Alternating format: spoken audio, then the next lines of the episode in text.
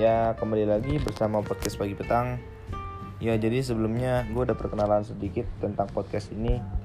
Gue mengucapkan terima kasih banyak yang udah dengerin podcast gue sebelumnya. Kali ini gue pengen ngebahas sebuah perjalanan dari gue masih belum tahu apa-apa sampai sekarang ini. Ya banyak orang tuh mandang gue tuh ya nakal doang apalagi kalau di sekolah. Gue males, gue cabut-cabutan dan sebagainya dah. Sampai-sampai guru-guru di sekolah gue tuh ya masih suka mandang sebelah mata gitu sama gue kebetulan sekolah gue tuh pesantren bro.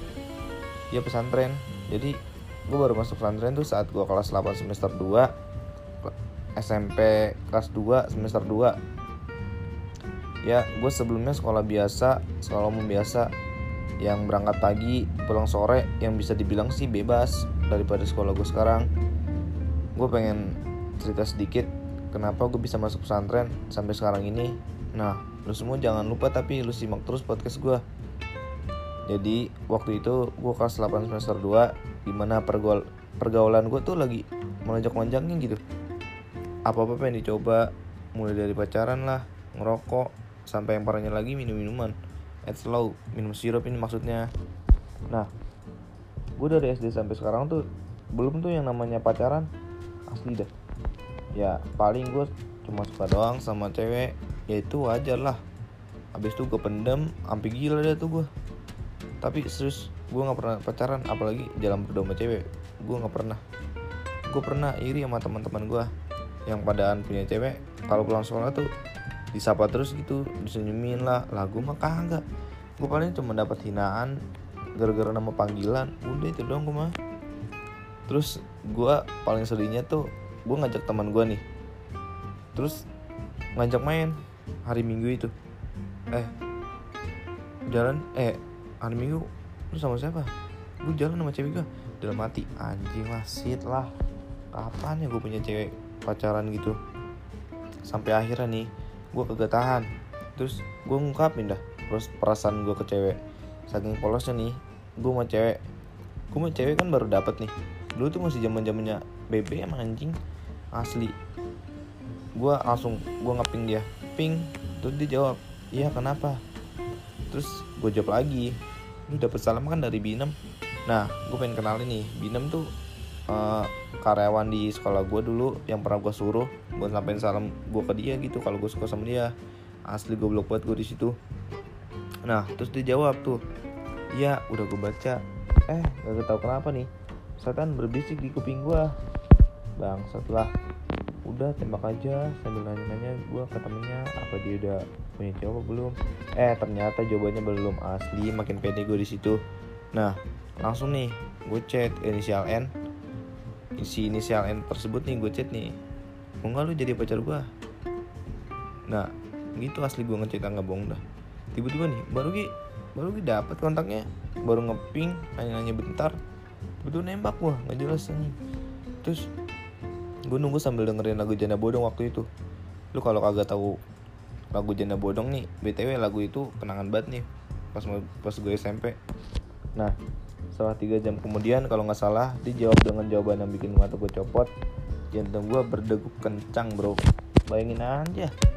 Baru kali ini gue jantung gue berdegup kencang anjing. Eh babi. Kesal gue tuh di situ.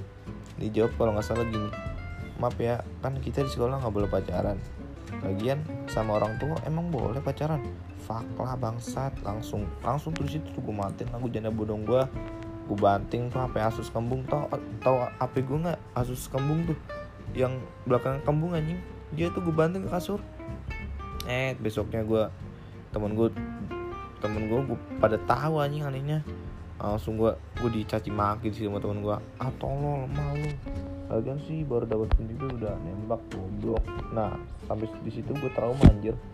Tapi sekarang lah insya Allah hati gue udah mulai terbuka lah. Ya yang single bisa langsung dah. Lu whatsapp ke gue udah deh sampai situ aja ngebahas tentang PDKT yang gue kagak jelas. Malas gue ngeceritainnya. Lanjut nih di pembahasan selanjutnya gue ini termasuk anak-anak yang dikekang lah sama orang tua gue ke mana-mana nggak boleh naik motor nggak boleh. Asli gue baru megang megang HP nih. Bener-bener megang HP sendiri itu kelas 3 kelas 3 SMP mau lulus. Lulus SMP baru megang HP gue jadi gue sebelumnya tuh eh, BBM eh, BBM main Instagram itu gue pakai HP mah gue pakai HP mah gue terus gitu. Jadi gue kalau keluar tuh ya oh, dari gini nih. Kalau keluar gue tuh gue batas sampai maghrib doang. Lalu dari jam itu gue bisa habis sama orang tua gue dulu sehabis pulang sekolah kan jam 3 lah. Habis asal gue balik balik sekolah manfaatin waktu gue nongkrong sehabis pulang sekolah. Yang yang dulu tuh nongkrong nongkrong itu tuh pengen dibilang pengen dibilang jagoan dong gitu. Padahal mah gue pikir-pikir sekarang tuh gue goblok banget gitu. Gue gue paling gobloknya lagi gue pernah nih dulu gue pengen ikut acara J-Cloud tau J-Cloud kan dulu festival baju gitu. Nah iya terus gue bingung sama mama gue izinnya apa terus gue izinnya apa coba gue izin renang anjing. Selain biar dikasih duit banyak sama biar dibolehin. Padahal gue ke sama temen gue tuh sama bapaknya juga. Terus gue pas lagi pulang dari J-Cloud sekitar jam 7 malam lah. Terus gue HP gue mati. Gara-gara baterai gue habis. Terus mau gue sampai nanya-nanya di grup sekolah sampai nanya-nanya satu-satu ke temen gue yang parahnya lagi ya emang gue sampai nyamperin gitu ke rumah teman-temannya gue teman-teman gue satu persatu. Sampai akhirnya gue pulang ke rumah pas lagi sampai rumah be abis gue kena sama gue pas gue sampai nih pas gue sampai rumah api gue disita. Dicium tuh tangan gue borokok apa apa kagak. Gue pas disapa eh gue pas di sana tuh kebetulan gue nggak ngerokok gitu. Terus gue selain dia sama gue gue ngerasa diasingin gitu dari keluarga. Pikiran gue melayang nih sampai-sampai gue pengen cabut dari rumah asli. Gue udah nyiapin barang gue gue udah nyiapin barang gue ke tas apa yang bisa dijual gue bawa. Serius nggak bohong nih. Gue niat cabut dari rumah tuh jam 1 jam 2 malam lah. Gue udah stay langsung cabut gitu. Tapi kenyataannya berbalik anjing. Gue ketiduran gila. Gue bangun jam 6 pagi bayangin aja. Terus gue gue ngaca nih. Mau ngebet mata gue abis nangis diomelin sama gue tuh. Semalaman tuh gue nangis kayaknya. Terus gue di situ nggak dibuatin sarapan nggak diajak ngobrol pisan gue ya karena udah buat malu keluarga sih terutama intinya mah. Sampai akhirnya gue diajak sama ayah gue ke kepala sekolah pesantren di tempat gue tuh yang sekarang yang dulu SMP nih. Ayah gue nanyain berapa bayar masuknya. Waduh di situ nih gue udah mulai curiga nih kalau gue bakalan pindah sekolah. Eh untungnya belum. Ayah gue masih ngasih buat gue berubah gitu.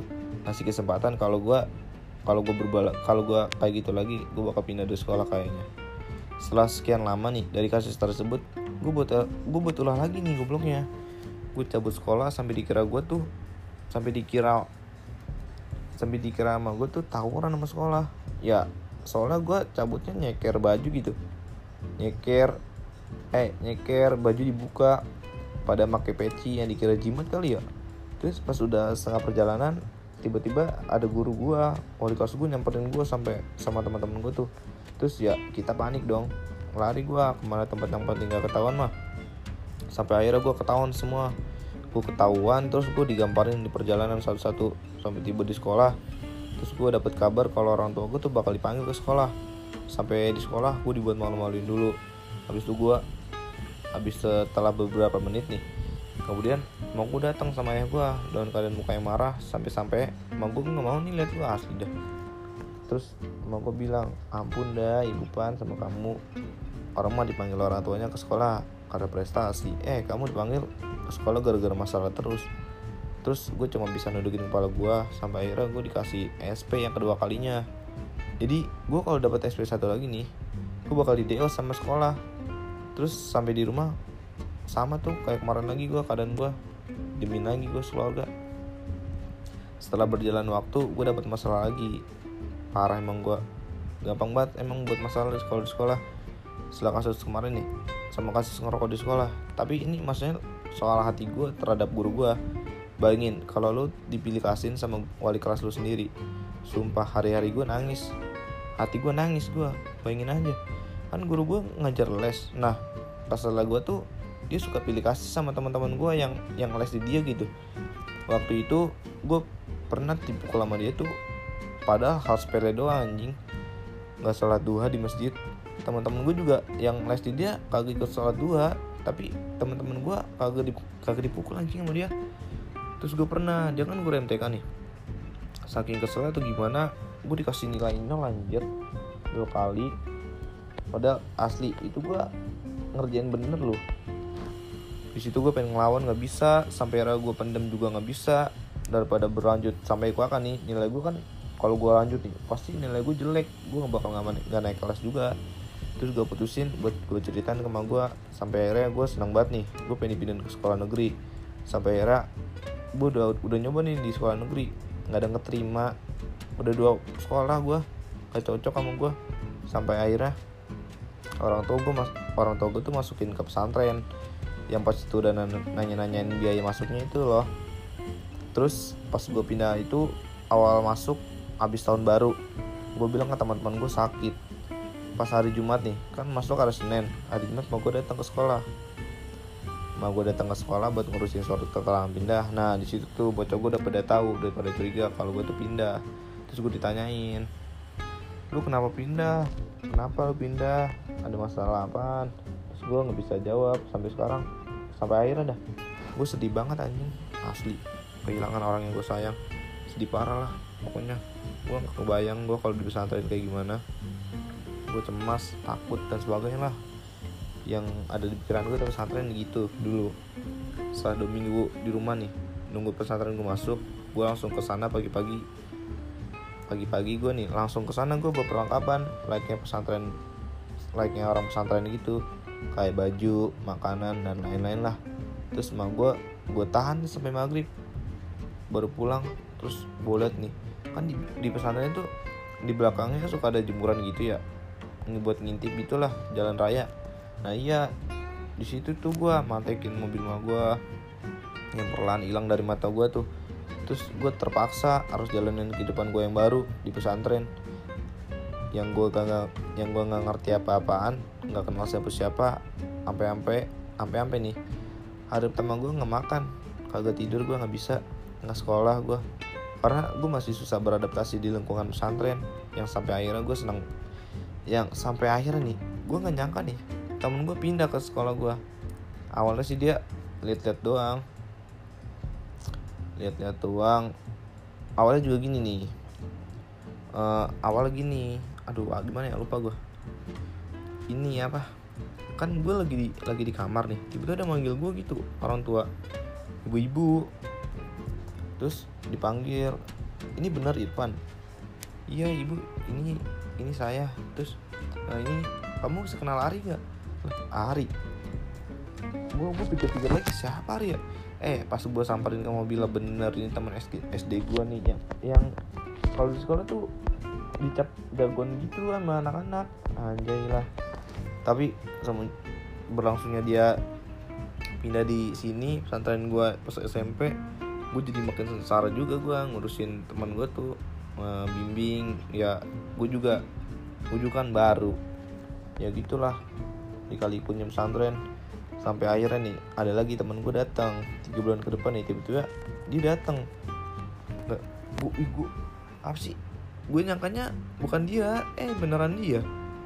Terus gue tanya tuh lu bener pindah sini? Iya gue mau pindah sini. Anjay makin senang banget gue pengen aja temen temen lu temen teman main lu pindah gitu sama-sama sama lo di pesantren. Nah setelah berjalan waktu nih akhirnya gue selesai nih. Udah tahun di pesantren dengan lika-liku yang banyak gue hadapin. Ya masalah gue sering tab sering kabur di pesantren. Bayangin aja gue udah botak hampir lima kali. Kalau kalau nggak salah sih parah emang. Padahal anak baru gue tapi sekarang insya Allah gue udah berubah lah. Semenjak gue pindah dari sekolah gue yang dulu gue jadi jarang keluar malam. Dulu tuh gue susah banget dibilangin gue nggak boleh keluar malam tetap keluar malam. Jadi sekarang gue juga nih lebih rajin gue ibadahnya. Sumpah. Gue kalau di rumah gue sholat di masjid mulu insya Allah. Gue nggak pernah gitu keluar malam. Terusan gue nggak bohong. ya gue jelasin lagi. Pokoknya kalau di rumah tuh gue nggak seperti yang dibayangkan yang lu bayangkan dah. Kalau kalau gue di sekolah nih kalau di sekolah kan gue gini gini apalah isu-isunya kayak gini. Ya semua orang tuh pasti pernah berhak lah ber buat berubah. Pasti berhak buat berubah. Pesan dari gue kalau lu mandang orang tuh jangan sebelah mata ingat dunia luas. Lu nggak harus lihat dari sisi jeleknya terus bro. Dia punya sisi lain. Dia dia punya sisi lain yang yang pasti ada kelebihannya daripada lu ingat semua orang pasti ber, berhak buat berubah. Semoga kalian termotivasi dari gue ini cerita gue semoga terhibur. Salam hangat dari podcast pagi petang. See you again bro. Thank you